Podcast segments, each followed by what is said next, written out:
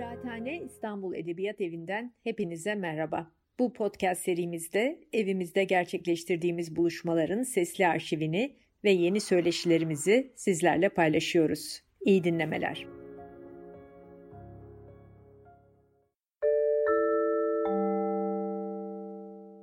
Merhaba ben Şevval. Şimdi çok büyük bir başlık aslında bu. İşte Türkiye'de e, translara yönelik e, ayrımcılığın tarihi gibi. E, ben kendi hem kendi deneyimlerimden hem de gözlemlediğim kadarıyla transların bu dönemde mesela 90'ların başından işte günümüze kadar e, nelerle baş ettikleri, işte sloganları neydi 90'larda ya da talepleri neydi ve bugün ne oldu, neyle bugün baş ediyorlar, neyle bugün mücadele ediyorlar gibi. Bu zaten bizim kafamızda bir resim oluşturacaktır diye düşünüyorum.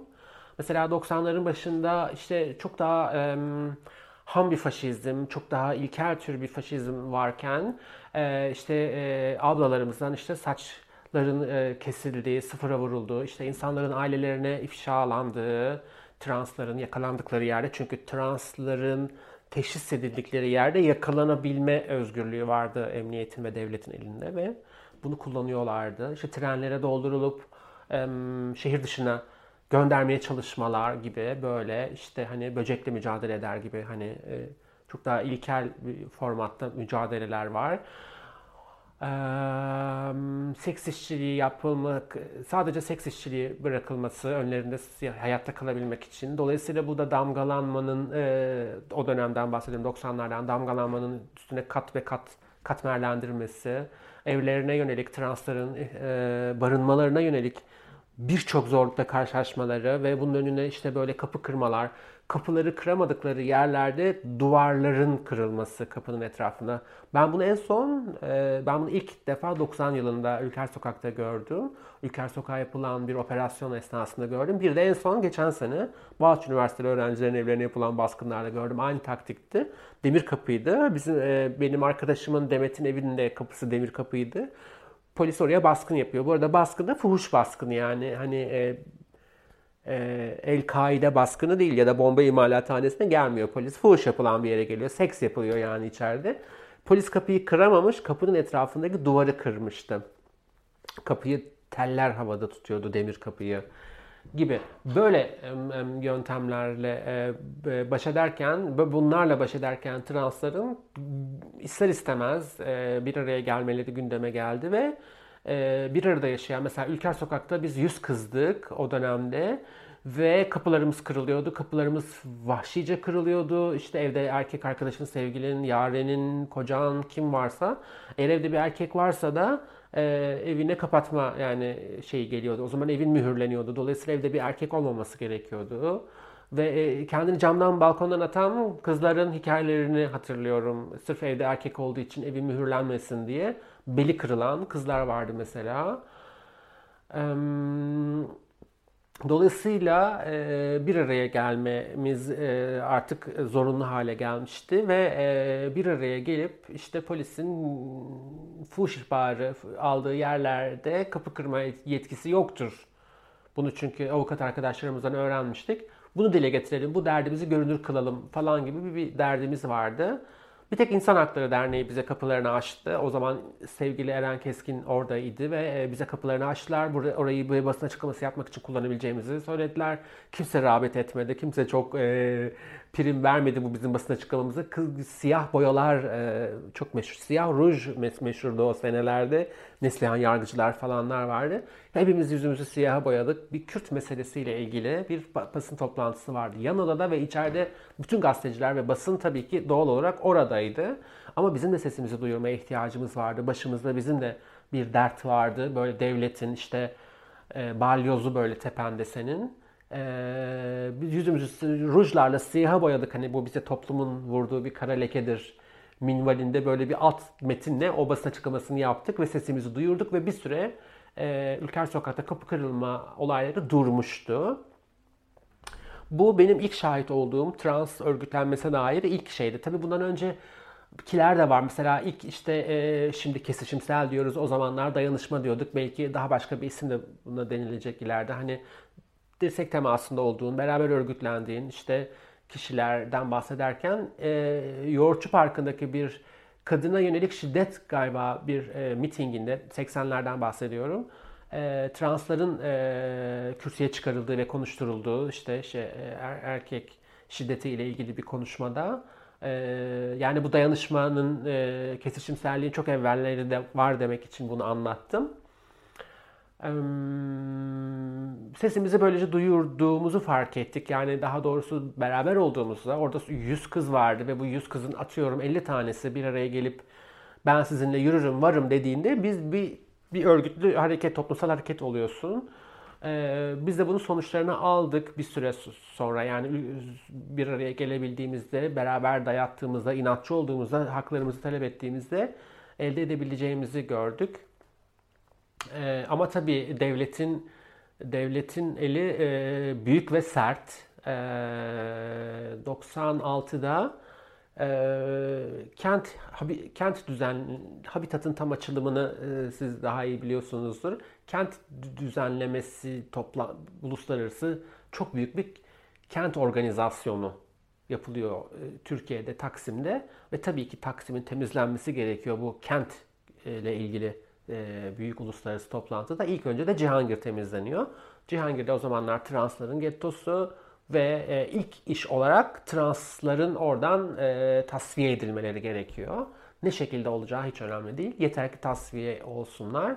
Bu sefer işte Hortum Süleyman'ı, e, Hortum Süleyman diye bilinen bir polis müdürünü getiriyorlar buraya. Hortum Süleyman masasına dizdiği renkli hortumlar sebebiyle bu ismi almış birisi o hortumlardan birini seçmeye sizi zorlar ve onunla sizi döver. Bilhassa Kürtlere ve translara böyle bir şeyi vardı, e, e, eğilimi vardı, eziyet etmek yönünde. E, o adamı ithal ettiler Beyoğlu Emniyetine ve Cihangir temizlendi bir günde. Kapılar kırıldı. Kırılan kapılar polis emniyet tarafından da kapılar da toplatıldı. Yani tekrar geri dönmesinler bu translar tekrar yuvalanmasınlar yani yuvasını bozdular. Yani bildiğin karınca yuvası bozar gibi hani geri gelmesinler diye falan. Böyle bir mantıkla. Ee, bir tek Demet direnebildi. Demet'in orada kendi evi vardı ee, ama direnebildi Demet. Ee, gitmeyeceğim ben dedi ve gitmedi. Onu da oradan kimse de atamadı. Bizim evlerin bizim öyle şansımız yoktu. Benim kendi adıma öyle bir şansım yoktu. E, ama direnebildi Demet. E, ups. E, daha sonra mesela 2000'lere doğru işte gel, gelindikçe e, faşizmde e, araçları gelişiyor. Bize nasıl insan hakları savunucularının, muhaliflerin, şunların, bunların, LGBT'lerin, yazar çizerlerin, feministlerin e, araçları, bilgisi, e, literatürü değiş, değişip, büyüyüp geliştikçe Bence faşizmin de araçları büyüyüp gelişiyor. 2000'lerde başka bir moda çıktı. Bu sefer İzmir'den trans meselesini çok iyi çözdüğü için başka bir emniyet müdürü İzmir'den e, ithal ediliyor. Adı da dilimin ucunda şimdi hatırlayacağım, söyleyeceğim. Çapkın. Çapkın, Hüseyin Çapkın'dı sanıyorum. Bu da e, işte şey sistemini getiriyor polis memurlarına. E, ödül ödül ödül sistemi getiriyor. Hani böyle ödül verirsin ya bir şeyi birisi iyi yaptığı zaman falan. Böyle bir çizelgeleri falan var. İşte mesela hırsız yakalarsa 50 puan. Ee, ne bileyim terörist yakalarsa 1000 puan. Ee, travesti yakalarsa 10 puan. Ee, motivasyon e, çizelgeleri bunlar. Ve kabahatler kanunundan translara ceza kesmeye başladılar. Böyle bir açık var kanunda. Açık da demeyelim de kötüye kullanılmış bir kanun bu. Sokakta bağıra bağıra e, eşya satanlara, mal satanlara e, kontrol altına al, bu insanları kontrol altına almak için yazılmış bir e, şey bu. Kanun, kabahatler kanunu. Bu da translara yönelik. Siz etrafı kirletiyorsunuz, pisletiyorsunuz. Siz etrafa et, etraf için iyi değilsiniz gibi. İşte hani hani suç değil ama hani kabahat diye çatır çatır cezalar kesmeye başladılar seks işlerine yönelik daha fazla bunu yapmaya başladılar. Bu sefer seks işlerini acaba bu yöntemle mi kontrol altına almaya çalışıyorlar falan diye düşündük. Çünkü bu sefer böyle bir saçmalık olamaz. Çünkü yani sen hayatını seks işçiliği yaparak kazanan birisine günde ve bu işi çok komik fiyatlara yapıyorlardı bu insanlar yani 50 lira 50 lira kazanan insanlara sen 300 lira 300 lira 300 lira 3 tane ceza kestiğin zaman Bu insandan bu paraları nasıl kazanmasını bekliyorsun yani? Bu insan ne yapacak da bu cezaları ödeyecek mesela? Başka bir gelir kaynağı yoksa eğer daha fazla seks işçiliği yapmak zorunda kalacak vesaire.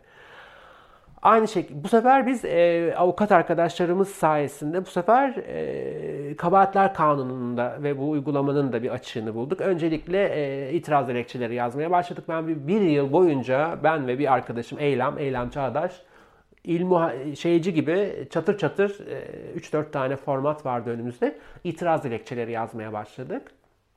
Çünkü fark ettik ki mahkemede düşüyor. Hakim bunları şey yapıyor, düşürüyor mahkemede. O yüzden önce dil, itiraz dilekçeleri. Her çünkü kızlar ellerinde çatır çatır onlarca, yirmilerce e, şeylerle ceza e, şeyleriyle gelmeye başladılar. Biz de yazıyorduk. Sonra da e, Çapkın hakkında e, suç duyurusunda bulunduk. Yani gidip mahkemeye verdik kendisini.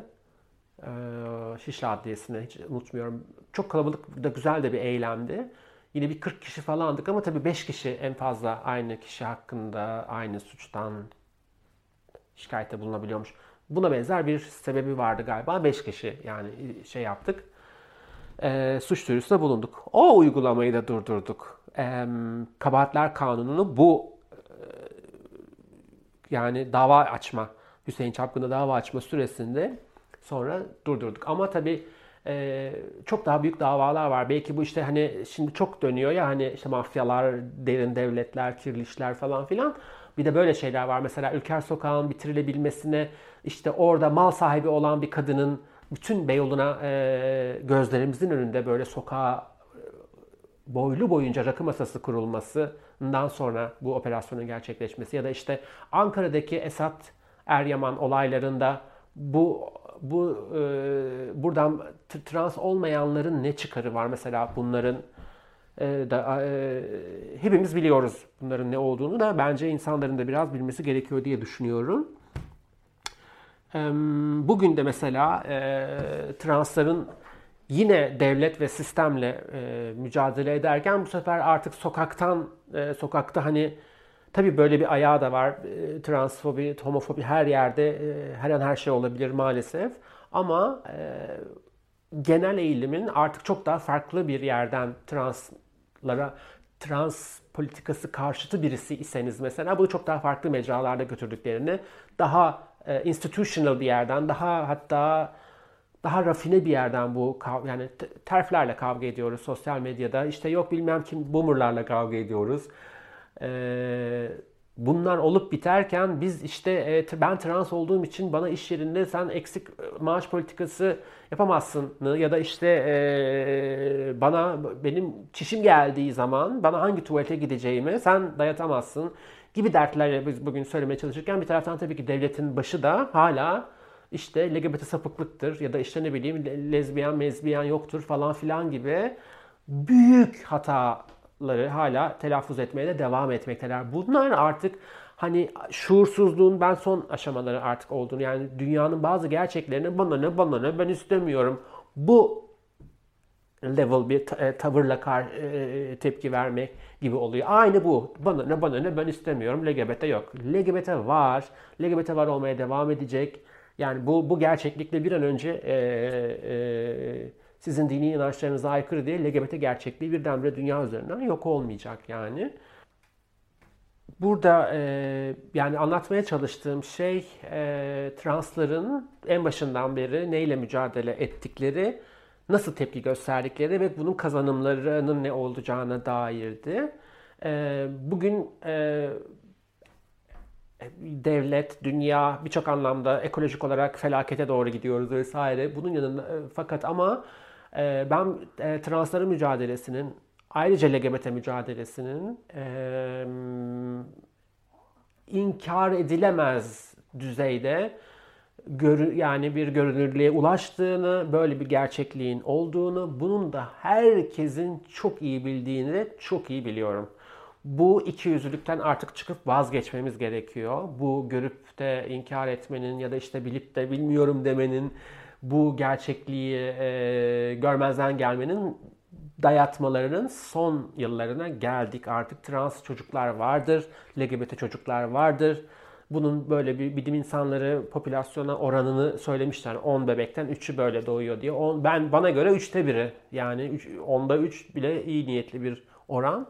Ee, bu çocukların hepimiz diğer çocuklar gibi, bütün çocuklar gibi etraflarına, çevrelerine yararlı, güzel, eğlenceli insanlar olabilmeleri için e, ilk zorba zorbaları olmamak durumundayız. Aileler artık çocuklarının zorbası olmak rolünden imtina ediyorlar. Bunu e, mesela bu muhafazakar kesimden böyle bir şey geldiğini çok duyarsınız. Biat edeceksiniz. Biat etmiyorsunuz. Bu biat meselesi şey bir mesele. E, herkesin e, aynı tavrı göstermeli. Kendisinin bir tavrı var. Söz gelimi bir eşcinsele ya da eşcinsellik durumu karşısında bir tavrı var. Herkesten de o tavrı almasını dayatan bir tavırları var. Bir, bir siyasal İslam'ın mesela ben biat ediyorum. Ben ona günah diyorsam ve mesela taşlanması gerektiğini düşünüyorsam siz de taşlanması gerektiğini e, düşüneceksiniz diyor. Bir tarafın biraz daha ılımlı olmasını istemiyor. Bu onlara eşitlendiği hissini hissettiriyor çünkü. Eşitlenmek istemiyorlar. Hak, hukuk istedikleri kadar Allah, peygamber, iyilik falan filan desinler. Dert bu. Seninle eşitlenmek istemiyorlar. Aynı zamanında siyah beyazların siyahlarla eşitlenmek istememeleri gibi otobüslerin arkalarına koymaları, onları oturtmaları gibi, ev sahibi olamamaları gibi vesaire vesaire vesaire vesaire vesaire. Ee, ama translar bunu çok iyi görüyorlar. Transların üzerinden vicdanlarını ne kimsenin temizlemesine müsaade var ne de e, kimseye e, sevimli, makul translar olarak hayatımızı sürdürmek zorunda da değiliz. Bunu da antiparantez belirteyim. Atarlı giderle bitirmek istemiyorum. Ee, ama e, benim umudum hele hele Z, Z, e, Z jenerasyonundan çok fazla. Z jenerasyonunun trans ya da LGBT olmayan popülasyonundan da çok fazla umudum var. Çünkü kimse toplumsal cinsiyet üzerinden ayrımcılıkla dolu bir dünyada yaşamak istemiyor. Bu sadece LGBT'lerin, transların derdi değil. Bu LGBT ve trans olmayanların da bir derdi. Bu siz örümcek kafalı geç yani örümcek kafalı çağ dışı insanların bir derdi ve bu geçmiş yüzyılda böyle bir dert vardı olarak tarihte gömülü olarak kalıp yok olup gidecek. Yeni jenerasyon, yeni hayat bunu bir mesele olarak koyuyor önüne toplumsal cinsiyete dayalı ayrımcılık meselesini ve e, bizi çok iyi günlerin beklediğini yani eğer dünyamıza bir asteroid e, çarpmaz veya açlıktan ölüp gitmezsek susuzluk içerisinde vesaire bunlar da kötü şeyler ama e, olmazsa ben hem trans hareket adına hem LGBT iyi e, görünürlük adına Türkiye'de de dünyada da çok iyi bir noktada olduğumuzu ve daha da ileriye gideceğini de düşünmekteyim. Teşekkür ederim.